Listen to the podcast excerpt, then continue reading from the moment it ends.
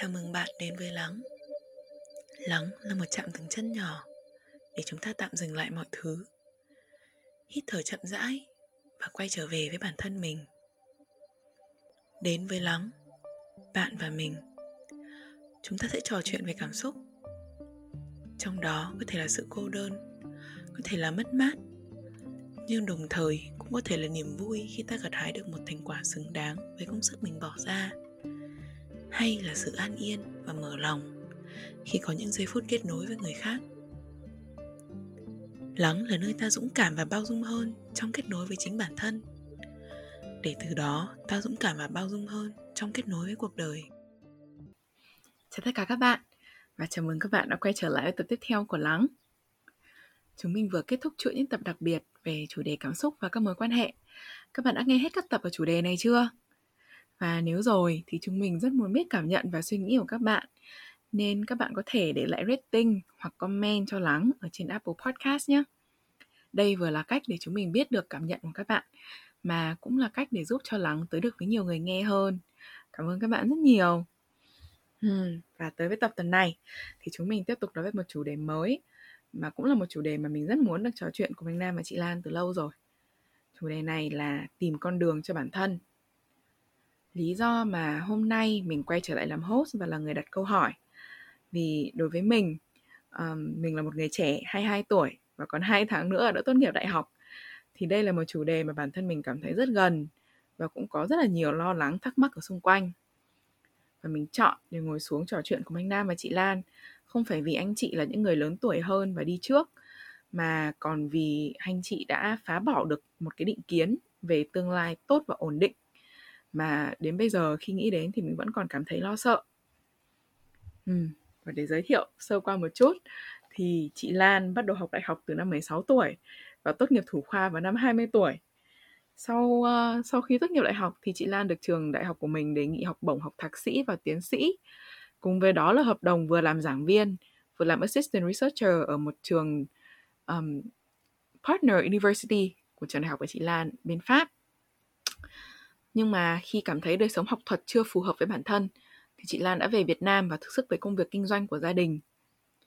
Ừ, vào năm 28 tuổi, chị Lan bắt đầu có sự quan tâm tới uh, chủ đề sức khỏe tâm lý và hiện tại chị đang vừa làm việc như một nhà tham vấn tâm lý cũng như là làm nghiên cứu sinh tại Đại học Health University ở Malaysia. Ừ, anh Nam thì tốt nghiệp đại học và ở Nhật chuyên ngành xã hội học và tiếp tục học thạc sĩ chuyên ngành nghiên cứu phát triển tổ chức tại Đại học Tilburg, Hà Lan. Sau khi tốt nghiệp thì anh Nam được nhận vào làm tại Kumon là một tập đoàn giáo dục rất lớn tại Nhật Bản. Tuy nhiên sau 4 năm thì anh Nam đã nghỉ việc và về Việt Nam. Hiện tại thì anh đang làm điều phối viên cho nhiều dự án khác nhau cũng như đang tiếp tục bước đi trên hành trình đi tìm con đường của bản thân mình. Đó, và nghe qua màn tóm tắt vừa rồi thì các bạn có thể thấy background của anh Nam và chị Lan khủng như thế nào đúng không? Và đứng ở vị trí của mình hiện tại như là một người trẻ và cũng là một um, một người trong team cùng với anh Nam và chị Lan thì mình cảm thấy những điều như là được làm trong một tập đoàn lớn hay là được học bổng vừa có học bổng vừa có học bổng học thạc sĩ mà vừa có học bổng giảng dạy là một sự đảm bảo cho một tương lai tốt và ổn định theo như những tiêu chuẩn của xã hội. Nhưng mà cái điều thú vị là cả anh Nam và chị Lan đều bước ra khỏi cái sự ổn định đầy mê hoặc đấy và đi ngược lại với tất cả những gì đáng lý ra được cho là tốt theo tiêu chuẩn của xã hội.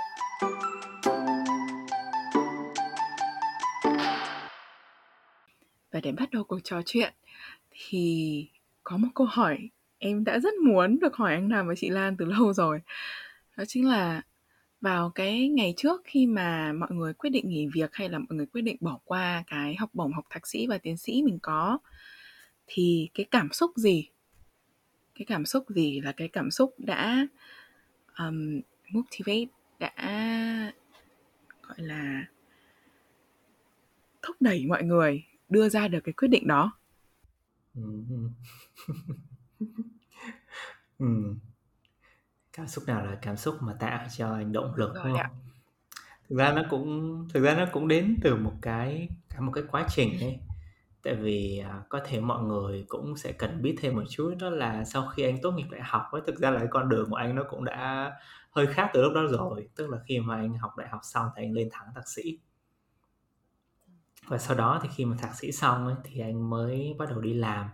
Thì cái cái con đường của anh thực ra là cái cảm xúc nó khiến anh quyết định là anh nghỉ việc. Sau 4 năm anh làm việc công việc một công việc full time ở Nhật um, và quay về Việt Nam và bây giờ là đã không là full time và hoàn toàn là cam kết với những cái dự án mình đang có. Và thực sự là vẫn đang xây dựng cái con đường của mình và hoàn toàn là không có câu trả lời luôn. Là không biết là trong vòng vài tháng nữa cái hình ảnh mà nó sẽ tới cái hình thù của công việc mà mình sẽ làm là cái gì thì cái cảm xúc mà nó cứ đưa đẩy anh là cái cảm xúc đó là um, nó có cái gì đó đúng nó có cái gì đó đúng và có điều gì đó nó thôi thúc bên trong mình nó đến từ khá là sớm. Thực ra nó tới cũng khá là sớm, nhưng mà anh nghĩ cái lúc mà nó rõ ràng nhất với anh về mặt sự nghiệp ấy, đó là cái tầm năm ba đại học khi mà anh tham gia được một cái khóa tập huấn. Mà đối với anh, nó mở cho anh một cái từ, đó là từ điều phối, facilitation. Và đó là đầu tiên anh biết được là điều phối là cái gì. Anh biết nó qua một cái hoạt động rất đơn giản thôi, là anh ngồi cùng với một nhóm và anh chơi một cái hoạt động. Và sau khi mà bọn anh chơi cái hoạt động ấy xong rồi thì có một cái người tự nhiên người ta cứ đứng và người ta hỏi. Và những cái câu hỏi của họ rất là hay. Hay đến cái độ mà anh anh anh xong tập huấn xong mà anh cứ thẫn thờ và anh cảm nhận đó là, trời ơi, chưa bao giờ mình học một cái điều mà nó thú vị đến mức như thế. Không ai giảng mình điều gì cả, mà chỉ bằng là một vài câu hỏi thôi. Họ hỏi là sau trải nghiệm của bạn? Bạn có những cảm xúc gì? Bạn hiểu như thế nào về những cảm xúc đó? Bài học lớn nhất của bạn từ cái trải nghiệm đó là cái gì? Tức là ba câu hỏi rất là đơn giản thôi, nhưng mà nó khiến anh nghĩ lại tất cả những cái trải nghiệm anh làm trong cái hoạt động, trong cái trò chơi đó. Và nó bắt đầu khiến anh suy nghĩ là ô mình có cảm xúc như thế này này, mình có những điều như thế này. Sau cái buổi tập huấn đó, anh chỉ có một cái suy nghĩ thôi, một cái cảm xúc thôi. Tôi muốn là cái người đó tôi muốn là cái người đứng và biết đặt những câu hỏi hay, chứ không phải là người đứng nói để động viên người khác. Và tôi muốn nắm được những cái hoạt động, những cái câu hỏi nó khiến cho người ta phải suy nghĩ, thì nó bắt đầu nó mở ra những con đường. Từ đây về sau luôn, cái con đường nó rất là dài. Tí nữa có khi mình có cơ hội thì chúng ta có thể đào sâu thêm. Nhưng mà nó quay lại cái câu hỏi của Hà, đó là cái cảm xúc đó là cảm xúc. Nó luôn luôn hiện diện trong tất cả các cuộc trong tất cả các quyết định lớn của anh.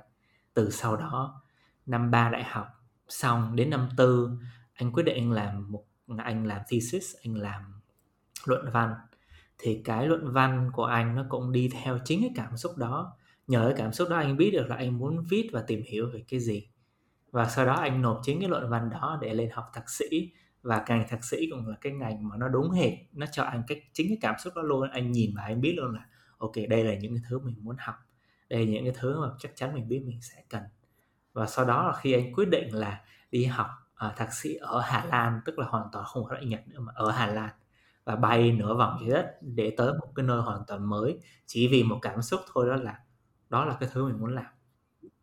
Và mình biết chắc chắn rồi không phải là chơi đâu mà là đây là cái thứ mà nó sẽ quyết định tương lai của mình và nó sẽ cho mình tất cả những trải nghiệm mình cần để tạo được cái tương lai đó. Đó là quyết định khi anh học thạc sĩ một năm rưỡi học thạc sĩ xong và đối diện với cái ờ, quyết định đó là bây giờ mình ở lại Hà Lan, có một cuộc sống ổn định, hay là mình tiếp tục thực sự là tìm cái công việc thực sự mình muốn, thì anh tìm được công việc anh thực sự anh muốn, nó gần hơn với cái tương lai mình muốn. Nó sử dụng được tất cả những kỹ năng à, mà anh được tập huấn, được học từ đại học đến thạc sĩ. Và anh quyết định là bay tiếp tục nửa vòng trái đất nữa để quay lại Nhật. Ừ. và tiếp tục làm 4 năm cho một công ty giáo dục ở Nhật. Và đến gần đây nhất tháng 8 năm ngoái thì anh quyết định nghỉ. Thì trước đó một năm ấy thì anh đã có nói chuyện với sếp và anh bảo là một năm nữa em sẽ nghỉ. Mọi người chuẩn bị tinh thần là khi em nghỉ nhá. Và tại sao em lại chọn để nghỉ? Tại vì em biết là đến lúc em phải đi rồi đến lúc là cái công việc này nó không còn phục vụ cho cái điều mà em muốn được nữa, em đã học đủ, em đã rèn luyện đủ rồi. Bây giờ sau khi về Việt Nam em sẽ đi cái bước tiếp theo nữa, tại vì đó là cái con đường phát triển tiếp theo. Thì cảm xúc đấy nó ở đó tiếp tục, nó bảo mình đó là mày học đủ rồi, ở công ty này rồi, và đây là cái bước trưởng thành tiếp theo của mày, tức là mày sẽ về Việt Nam. Và nó cảm thấy đúng thôi, cảm thấy đúng và nó cảm thấy đó là trước giờ cái con đường phát triển của mình nó là như vậy và mình biết khi nào mình cần phát triển thêm thì cảm xúc đó nó cũng nói cho mình y hệt như thế ừ. Ừ. đúng là khi ngồi lắng nghe nam thì chị thấy là con đường cũng rất là dài ấy và có rất nhiều thăng trầm à, có rất nhiều khúc khó và khúc vui à, nhưng mà chị nghĩ là với chị nếu nói về con đường của mình thì nó có hai khúc là hai cái điểm uh, gọi là transition ấy, chuyển giao lớn nhất. Là lúc mà chị học khúc đầu tiên ấy là lúc chị học xong đại học thì chị có một cái học bổng học thạc sĩ. Thế thì đang học thạc sĩ thì uh, chị được nhận một cái học bổng là học thẳng lên tiến sĩ bởi vì trường của chị uh, offer một cái là trường private university offer PhD đầu tiên ở ở bên Malaysia. Thế thì chị bảo ồ ok. Thế thì mình lại học lên tiến sĩ thế là mình nhảy. Thế nhưng mà chị nhớ có một cái hôm mà chị đi học cái khóa về nghiên cứu sinh ấy. Ừ. xong rồi chị nhìn xung quanh cái phòng đấy xong chị nhìn người đang đang giới thiệu chương trình ấy. Xong chị ngồi đấy chị nghĩ là mình chưa bắt đầu cuộc đời của mình. Mà nó đã đến cái điểm kết này rồi và mình sẽ bị tắc ở trong cái phòng này với những cái quy tắc nghiên cứu này. Và lúc đó chị cảm giác như là ồ oh, mình mình không muốn ngồi mình không muốn ở đây một chút nào cả. Và cái thời điểm đấy chị không chưa biết sợ và chưa biết bên ngoài nó là như thế nào. Và chị là một người rất là tự tin khi mà chị mới bắt đầu vào cuộc sống uh, công việc. Thế nên là chị nghĩ là không mình sẽ phải trải nghiệm nhiều hơn và mình sẽ phải đi tìm cái nơi mà mình thuộc về à, và lúc đấy thì chị mới quyết định là chị dừng lại và chị về Việt Nam à, và dĩ nhiên là về Việt Nam thì wow rất là nhiều những cái thử thách và những cái mới bởi vì chị sống ở bên uh, Malaysia 10 18 năm có nghĩa là ừ. chị sống ở bên ở Việt Nam xong rồi từ nhỏ xong chị sang bên đấy 18 năm rồi xong chị mới về đấy nó rất là bỡ ngỡ ừ ờ, và cái những cái cảm xúc lúc đấy là tuổi trẻ nên là rất là nhiều um, giấc mơ và không có nỗi sợ gì cả và mình có thể làm được tất cả. À, và nó đập bụp mùi cái những cái thực tế nó diễn ra. Ừ. thì um, dẫn đến sự vật lộn rất là nhiều trong một cái khoảng thời gian chắc 6 7 năm gì đấy. Thì chị nhớ là đến một cái ngưỡng uh, chị cảm thấy chị không ổn chị thấy là uh, khi quan sát lại cái hành trình ấy là chị là người luôn luôn quyết định một cái gì đấy nó có một cái cảm giác như là một cái bầu trời nó mở ra cho mình ấy. Nhưng mà khi mà bước vào cái hành trình đấy mà càng ngày nó càng bế tắc càng ngày nó càng nó càng không suôn sẻ nó càng cảm thấy nó không có con đường cho mình ấy, thì chị chị chị cảm thấy là nó không ổn và chị nhớ là cái hôm đấy là chị có một người bạn uh, có một công ty uh, mới mua một cái xe ô tô mới. Xong rồi lái đến và nói với chị về kiểu như công ty kinh doanh này kia và chị cũng cảm thấy là wow! Vậy thì mình để mình giải thoát khỏi cái sự bế tắc này thì mình sẽ phải uh, làm kinh doanh và làm cùng với bạn mình cũng được nó làm rất là giỏi và mình sẽ vân vân vân vân. Thế nhưng mà lúc đấy thì trong chị ấy cảm thấy mình không có năng lượng để làm được việc đấy không có cái hứng thú để làm việc đấy. À, và chị đi đi về nhà à, về về chị quê ở hạ long. Thì chị về thì chị chị gặp gia đình thì cậu chị là một người cũng rất là thành đạt. Thì khi chị nhìn thấy ồ cậu chị có, có bao nhiêu cái ô tô nhà rất là to nhưng mà sao chị thấy cái cuộc sống đấy chị không hề hứng khởi? Và chị lại đi tìm tìm âm thầm đi tìm thì uh, thì cái cái hành trình về về tâm lý học của chị nó được mở ra khi mà uh, chị biết một người bạn ở, ở Singapore và bạn ấy quyết định là có một cái sự nghiệp cũng rất là tốt ở Singapore nhưng mà chị quyết định sẽ về Việt Nam để làm về tham vấn. Bởi vì đấy là cái ước mơ của chị và chị tự nhiên trong chị cảm thấy là một cái bầu trời nó mở ra. Thì chị nghĩ là cái cách chị là tìm cái con đường của mình ấy nó rất là qua cảm xúc và trực giác ấy cái cái con đường nó mở ra và à, chị nói với bản thân là chị, chị sẽ thử 3 tháng để đi học cái khóa mà bạn chị cũng học ấy bởi vì chị thấy là rất là hứng thú. Thì nếu như mà nó hợp lý thì mình lại đi tiếp. Thì chị là người không không có nhiều khái niệm và không biết thực sự nó được hay không và đến cái ngưỡng đấy của cuộc sống rồi thì mình rất là sợ sợ thất bại sợ mình không đi đúng đường à, sợ mình lại quá mơ mộng như ngày xưa mình không thực tế. Đấy thế nên là uh, mình mình mình rất là kiểu như là lo lắng sợ ấy nhưng mà mình ok cho 3 tháng đi tồi lắm định học được thêm một cái gì đấy mới. Đấy thì chị đi ba tháng đi quyết định đi ra nước ngoài để học nhưng mà chị nhớ là cái ngày đầu tiên thôi. Thật ra trước khi đi học chị cũng đã cái bầu trời nó càng ngày nó càng mở ra rồi cái không gian bên trong chị ấy. Ừ nhưng mà cái lúc mà chị vào vào kiểu hai ba phút thầy giảng và đến một tiếng hai tiếng sau là không còn con đường đi đi quay lại. Bởi vì khi nó là cái con đường đúng ấy uh, mình cảm giác như mình được mình được mình được khai sáng hay mình được khai phá kiểu mình có cái khả năng để cảm thấu và cảm nhận những cái thứ mà nó đang được diễn biến trong cái hành trình của mình nó rất là rõ. Thì uh, thì chị cảm thấy là đấy nó có hai cái ngưỡng như thế. Một là khi mà học đại học xong và mình mình luôn được kêu gọi bởi một cái bầu trời mở đấy là con người của chị. Ừ.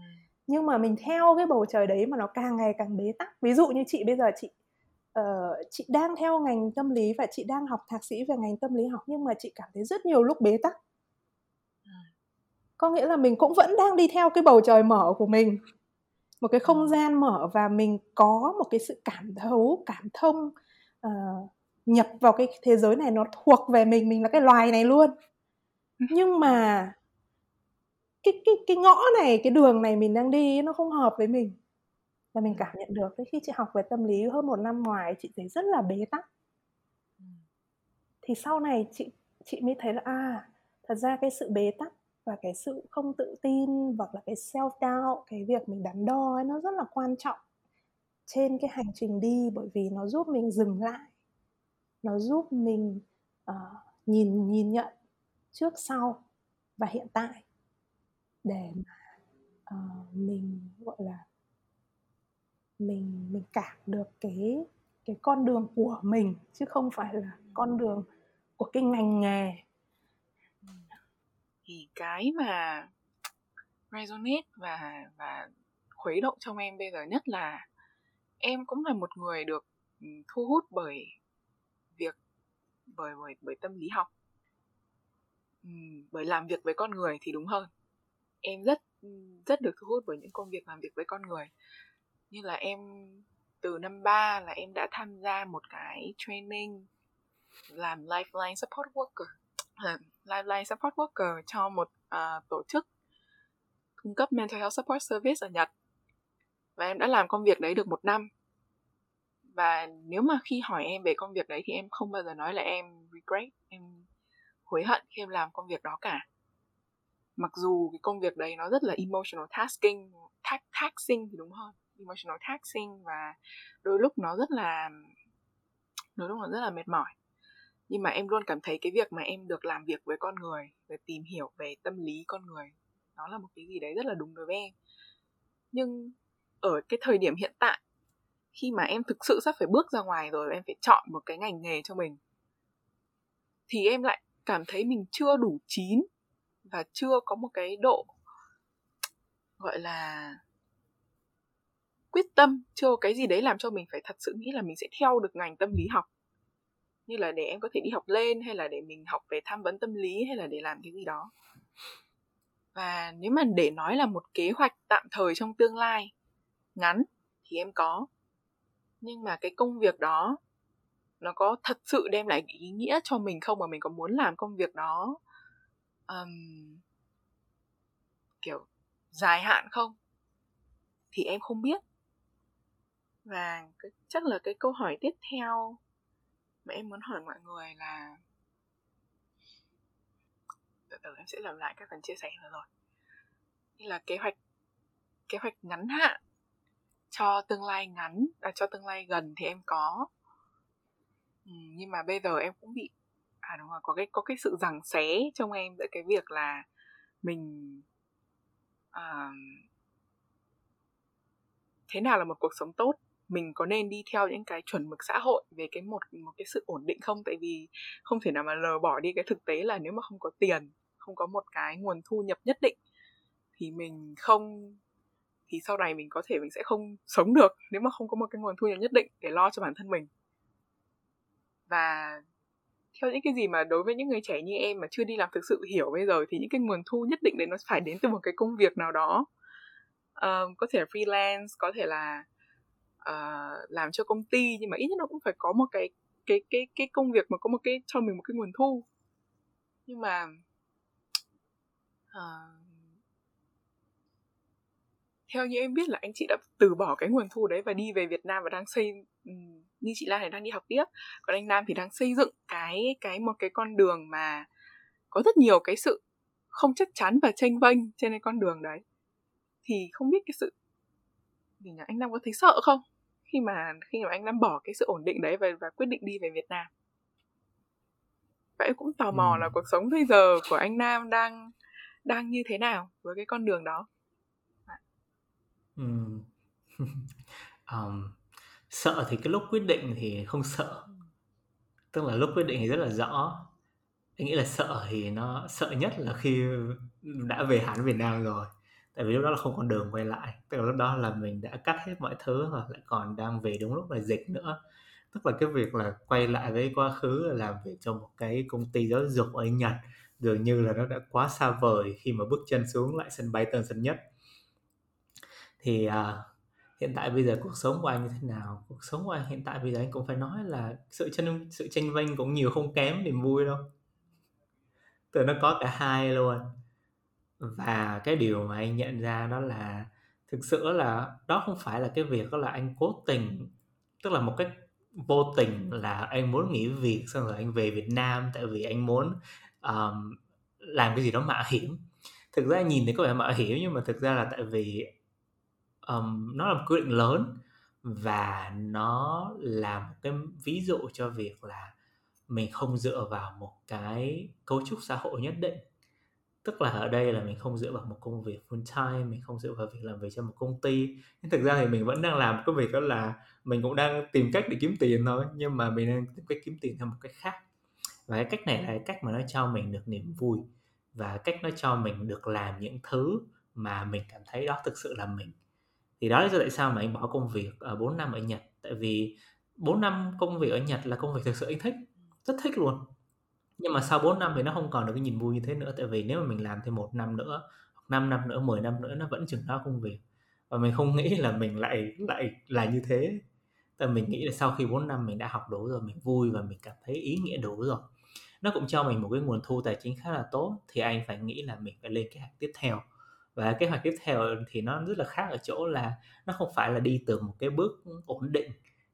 Thứ nhất, sang cái bước ổn định thứ hai mà đi từ một bước ổn định sang một bước rất bất ổn và cái việc lên kế hoạch thực ra nó cũng nó cũng bắt đầu từ một năm trước khi anh nghỉ rồi.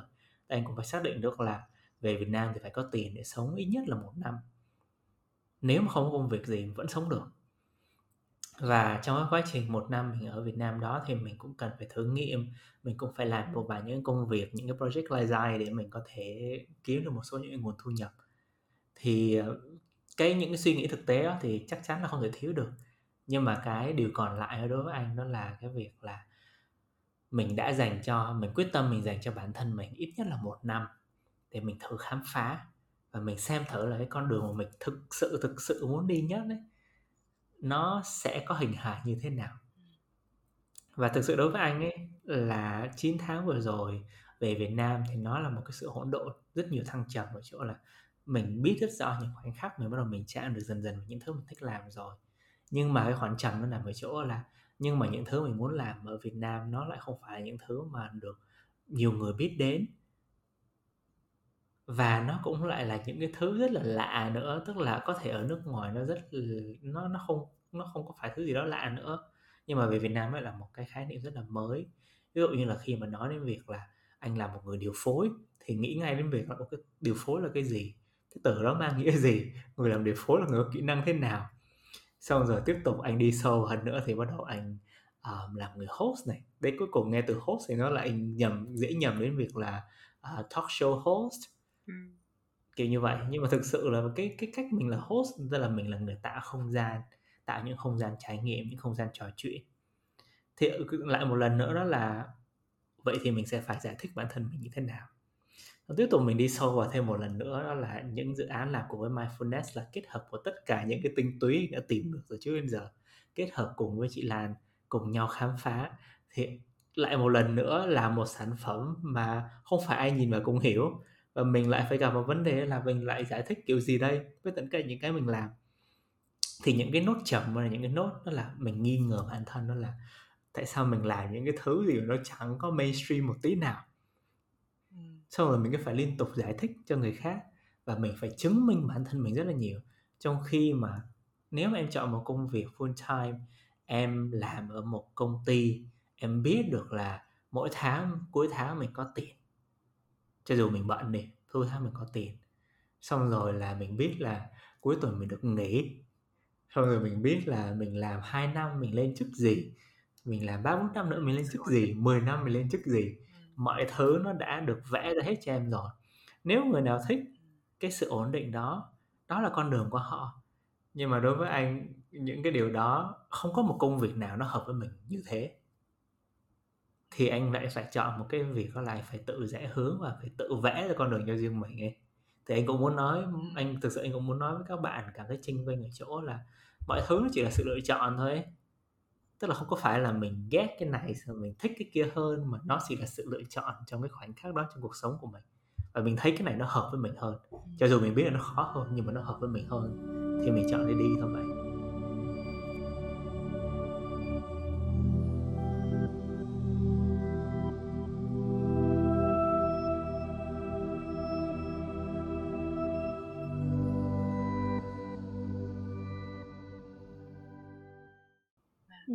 cũng muốn ờ, được cùng tham gia những điều Nam vừa mới nói.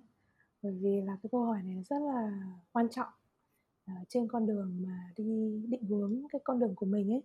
Ờ, bởi vì chị nghĩ lại cái hành trình của chị ấy, chị là người mà đúng là đi theo xã hội. Bởi vì là chị là người rất là sợ bị bỏ rơi hoặc người khác không thích. Thế nên từ nhỏ là chị có một cái ông bà chị hay khen là chị rất là ngoan và khi mà chị đi học ấy thì chị luôn là học giỏi.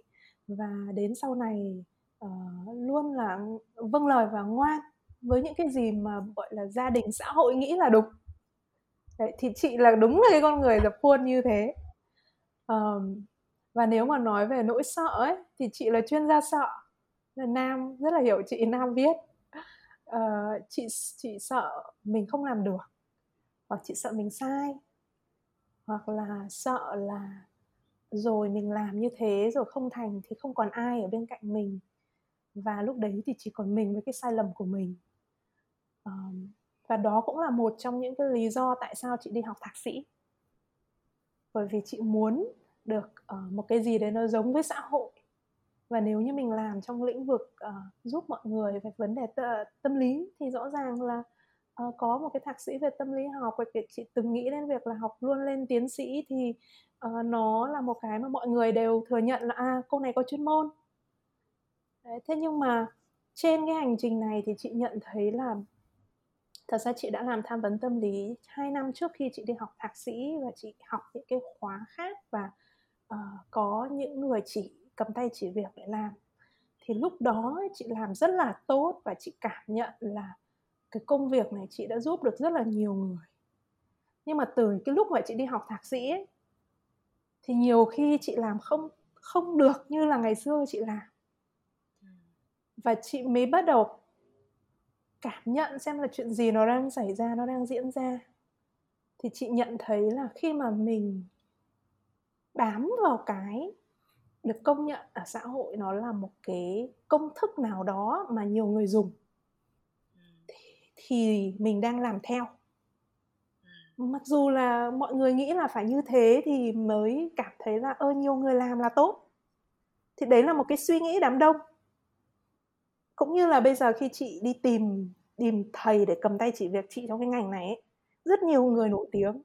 Nhưng tại sao chị đi tìm tìm tìm được đúng người mà chị biết là cái người này sẽ khai vấn và sẽ khai phá được những cái sức mạnh thật của chị mà người này thì chị nghĩ là ông ấy quá giỏi nhưng không không phải nhiều người biết ừ. đấy thì lúc đấy lúc mà chị đi trên cái hành trình cứ đi theo xã hội mặc dù mình rất muốn làm cái công việc đúng trong trái tim mình mình muốn mang lại với mọi người nhưng mà mình cứ cố để xã hội công nhận mình thì mình mới làm được ừ. thì chị nhận thấy là mình mình sẽ không tìm được cái tốt hay là cái lạ mình không làm được cái tốt nhất khi mình đang đi làm theo. Mình chỉ có thể làm được cái tốt nhất khi mình kết nối được với chính những cái trải nghiệm uh, những cái sự đúc kết những cái sự trưởng thành của mình. Và uh, chị nhìn thấy là cái việc kiếm tiền nó cũng là một cái cái mà chị cũng phải có những cái kế hoạch và mình phải có từng bước bởi vì uh, thời gian và cái sức lực của mỗi một người mình chỉ có thể làm được từng đấy. Nhưng mà chị nhận thấy là khi mà mình kết nối được với cái giá trị và cái năng lực đích thực của mình thì mình tự tin để mà mình có thể mang lại những cái giá trị cho nhiều người ấy. Và vô hình dung thì tự nhiên cái tài chính uh, nó không nó không còn phải là một cái gì đó mình sợ bởi vì mình không biết mình có làm được không ấy mà nó chỉ là mình có làm bao nhiêu và mình còn cái gì đang ở giữa mình và cái tài chính đấy. Ví dụ như chị nhiều khi chị vẫn thấy sợ vẫn thấy mình chưa đủ tốt uh, vẫn thấy là uh, mình uh, phải uh, perfect cái này cái kia thì mình mới dám làm thế mình cũng không làm. Thế nên là nó có cái không chống đấy và mình lại phải quay lại với cái thực tế của mình. Chứ chị chị, chị không thấy là um, nó nằm ở cái việc đó là là là năng lực của mình có kiếm được ra tiền hay không. Uh, đối với một người mà bạn đang vẫn còn đúng là đang đứng trước rất là nhiều ngã rẽ rất nhiều lựa chọn em em có hai cái trạng thái mà em hay rơi vào. Trạng thái thứ nhất đó chính là đôi lúc em cũng rất tự tin.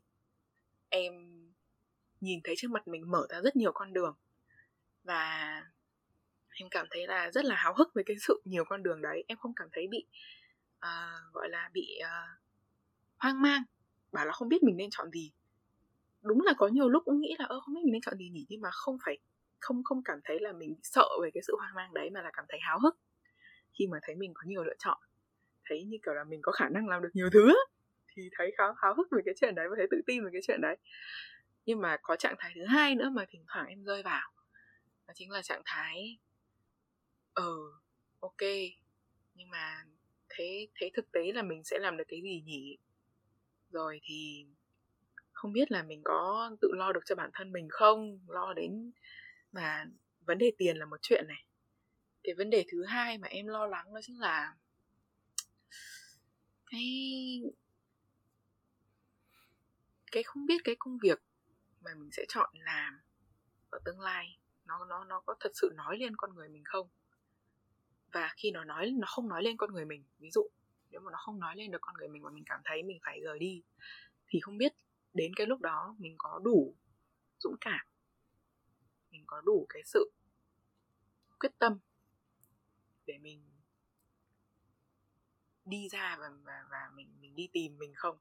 Và thực ra cái sự quyết tâm đấy nó không phải chỉ đến từ mỗi là mình có dám phá bỏ cái định nghĩa định gọi là cái cái định kiến xã hội không? Tại vì đối với em một người như em thì em nghĩ là em dám. Em rất thích được nói khác. Rất thích được phá luôn. Cơ mà uh, ờ, em nghĩ là cái mà em lo sợ đây chính là những cái điều kiện ở bên ngoài. Ví dụ như là điều kiện tài chính của mình trong cái lúc đấy nó có thực sự cho phép mình được rời đi không này? Rồi ngoài điều kiện tài chính ra thì còn liệu còn có những cái điều kiện gì khác? Mà không phải là, không phải là do bản thân mình nhưng mà do những cái ngoại lực nó tác động đến mình mà mình bắt mình không được phá, bắt mình phải ở lại một cái công việc mà mình làm cho mình cảm thấy mình không phải là mình không. Và nếu cái điều đó xảy ra thì thật là đáng sợ. Đấy là cái suy nghĩ mà em có. Không biết mọi người đã bao giờ nghi ngờ cái con đường mình đang chọn để đi bây giờ chưa? Đã bao giờ cảm thấy là bước gì mình được quay lại với cái với cái con đường cũ của mình chưa? Mình được quay lại với công việc cũ này? Hay là ừ, đã bao giờ mọi người cảm thấy như thế chưa? Hay là chưa bao giờ? Thật ra là chị nhớ lại cái đoạn mà um, đoạn đầu khi mình nói về cái việc là mình muốn gì và ví dụ như chị chị sẽ đi từng bước ấy xong mình trải nghiệm ấy. Thì chị nhận thấy là thật ra ấy, mình luôn thực sự mình có cái cảm nhận mình mình muốn gì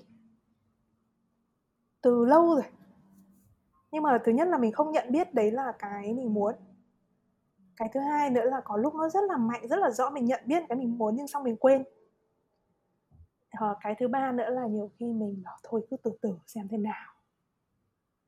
Và dẫn đến là khi mà chị khi mà chị mà bảo là ok thôi bây giờ mình thử. Cho mình 3 tháng ví dụ chị bảo 3 tháng chị đi học hay sau đó khi quay về chị bảo ok cho mình một năm mình thử làm.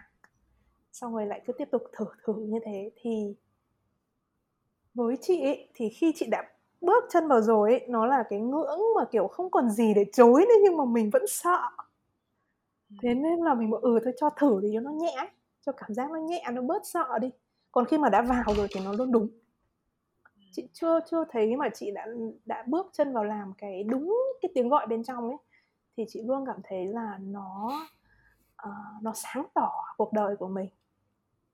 Thì cái ý chị muốn nói ở đây đó là chị nhận thấy trên cái hành trình này nó luôn có những cái tiếng nói ở trong cái não bộ của mình ấy.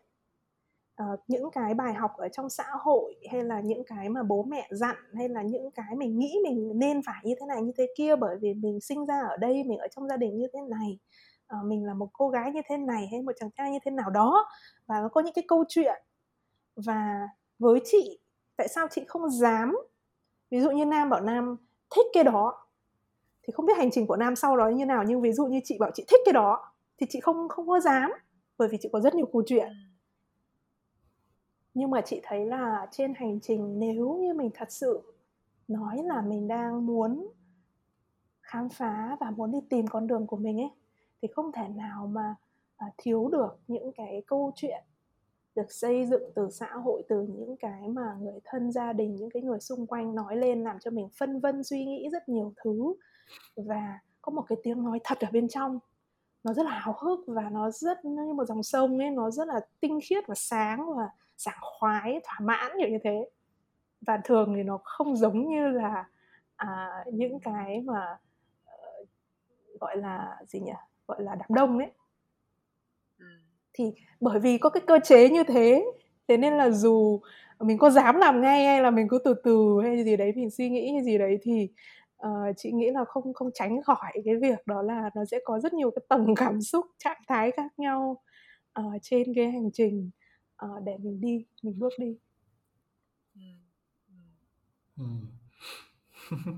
cái cái điều đang tới với em hiện tại đó là um, tức là cái từ đâu mà mình có được cái sự dũng cảm để mình cứ đi với những cái thứ mình thích ấy? Tại vì à, cũng không thể nói là em không có bị uh, có những cái rào cản về mặt định kiến về mặt xã hội về những cái mình nên thích và nên làm. Nhưng mà em nghĩ là em cảm thấy biết ơn tại vì cái này mình cũng nói nhiều trong các tập trước rồi nhưng mà em cũng nói lại đó là cái việc là cái gia đình ờ, cái nơi mà mình sống ấy à, mình được nuôi dưỡng như thế nào thì em cảm thấy em biết ơn. Tại vì nó bắt đầu từ những điều rất đơn giản là mẹ em cho em thử rất nhiều thứ. Cả một năm năm đại năm năm tiểu học của em là em không biết mình thích cái gì và em cảm thấy 5 năm đó là cái 5 năm mà nam là như một cái bức tượng ấy nó cứ trôi trôi trôi trôi mà không biết mình thích cái gì cả trong khi là mẹ cho làm rất nhiều thứ, nhưng mà không có thứ gì nó cho em được một cái sức sống cả. Và 5 năm đó em cảm thấy là 5 năm là mình đang, kiểu, mình đang cứ cố gắng tìm được một cái điều gì đó. Và thực ra mẹ là cái người, kiểu, ném hết mình thử cái này, thử cái kia để xem cái nào nó thành công. Có những cái lúc mà mẹ cho thử đi học võ này, học một tháng bỏ bóng rổ, một tháng bỏ vẽ một tháng bỏ học đào can một tháng bỏ tức là mình bỏ nhiều hơn là mình ở lại một thứ gì đó cho đến khi năm lớp 6 mẹ cho đi học tiếng Anh. Và lúc đó, giống như kiểu là cái lớp đầu tiên em ngồi học, em học kèm cùng với một cô nữa. Không hiểu là nó đến từ cái việc là mình chăm chỉ hay là mình đã chạm được vào một thứ thực sự là mình mà từ năm đó, từ cái khoảnh khắc đó, em cực kỳ thích tiếng Anh.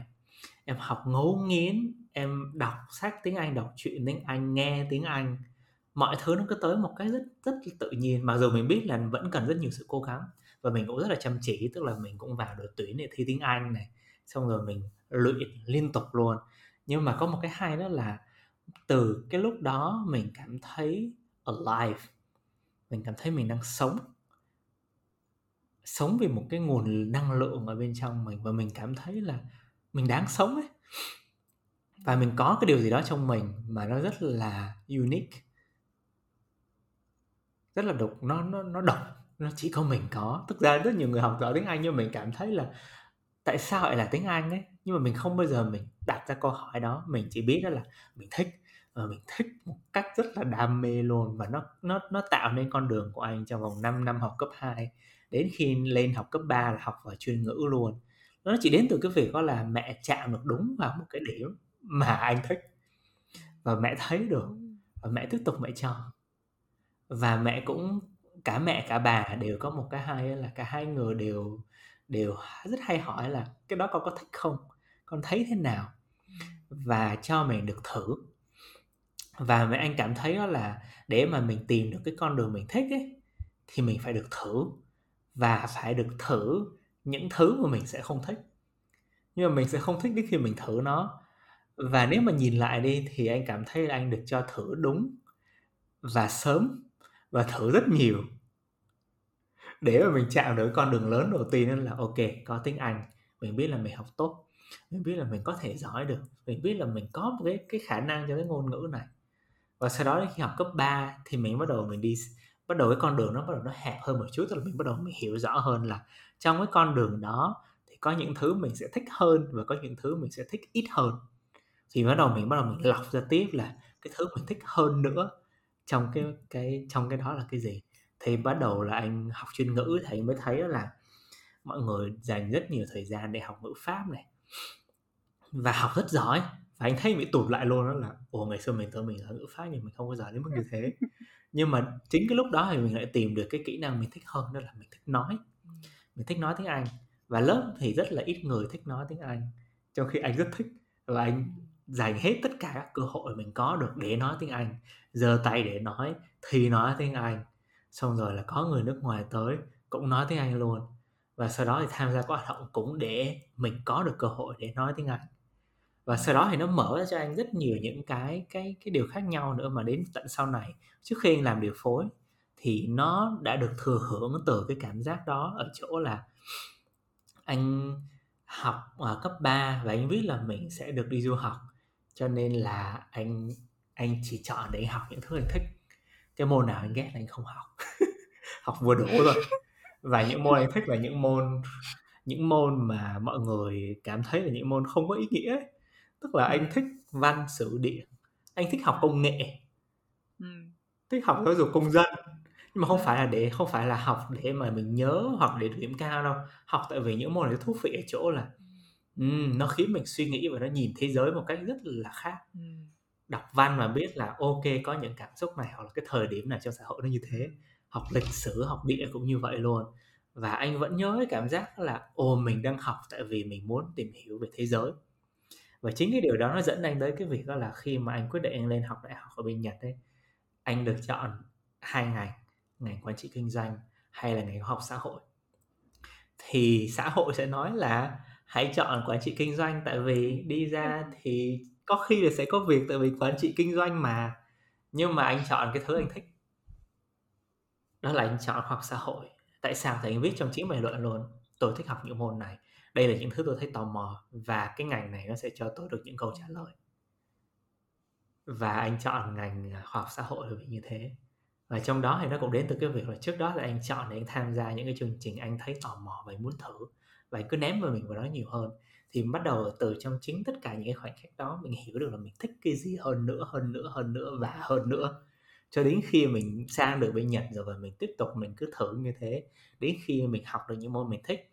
Trong số 10 môn mình thấy thích có hai môn là mình rất thích còn lại là mình thích hơi hơi bỏ hết tất cả những thứ thích hơi hơi chỉ tới những thứ mình thích.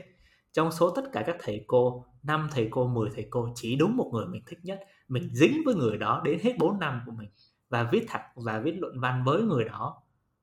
Và đến năm thứ ba năm ba của anh cũng như vậy trong tất cả các hoạt động anh biết là đây là cái hoạt động anh thích.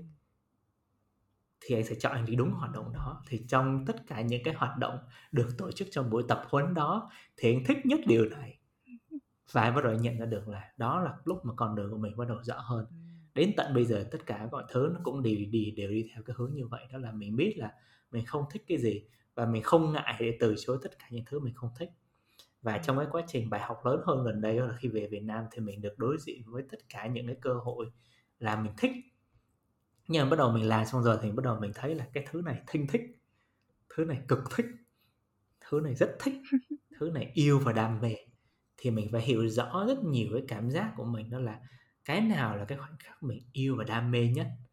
Và nó không có phải là đây là công việc mình yêu và đam mê đâu là khi mình làm thứ này khi mình làm điều này khi mình nói chuyện với người này mình nhận ra chính cái khoảnh khắc này là khoảnh khắc mình thích nhất thì lúc đó bắt đầu nó mở ra được tất cả những cái tương lai.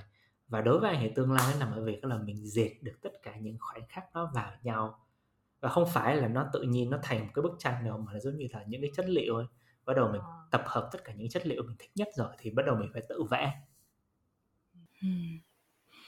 sau khi nghe những chia sẻ của anh Nam và chị Lan thì có một câu nó bật ra ngay trong em bây giờ. Đó một câu code mẹ ơi nhìn thấy trên mạng um, cũng gần đây thôi và em rất tâm đắc. Um, câu code đấy là no one can do it for you and you also cannot do it alone.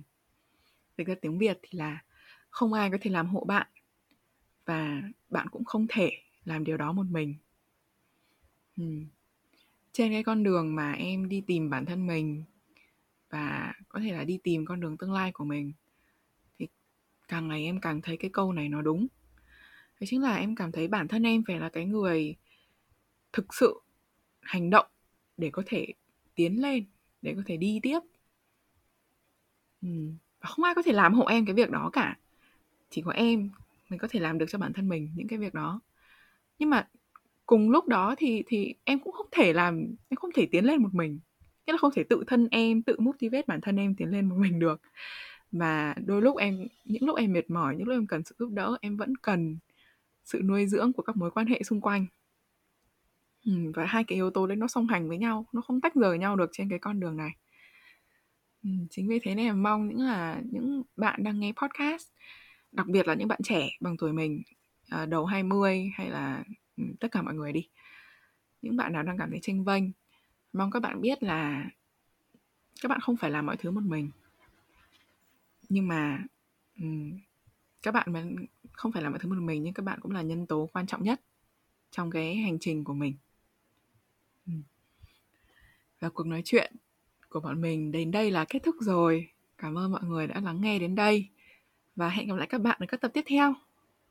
Cảm ơn bạn đã ngồi lại cùng lắng lắng podcast được thực hiện bởi Carrie Lan Nam Taro và Phạm Hà, dựng và chỉnh sửa bởi Minh Nhật. Hẹn gặp lại các bạn ở những tập tiếp theo.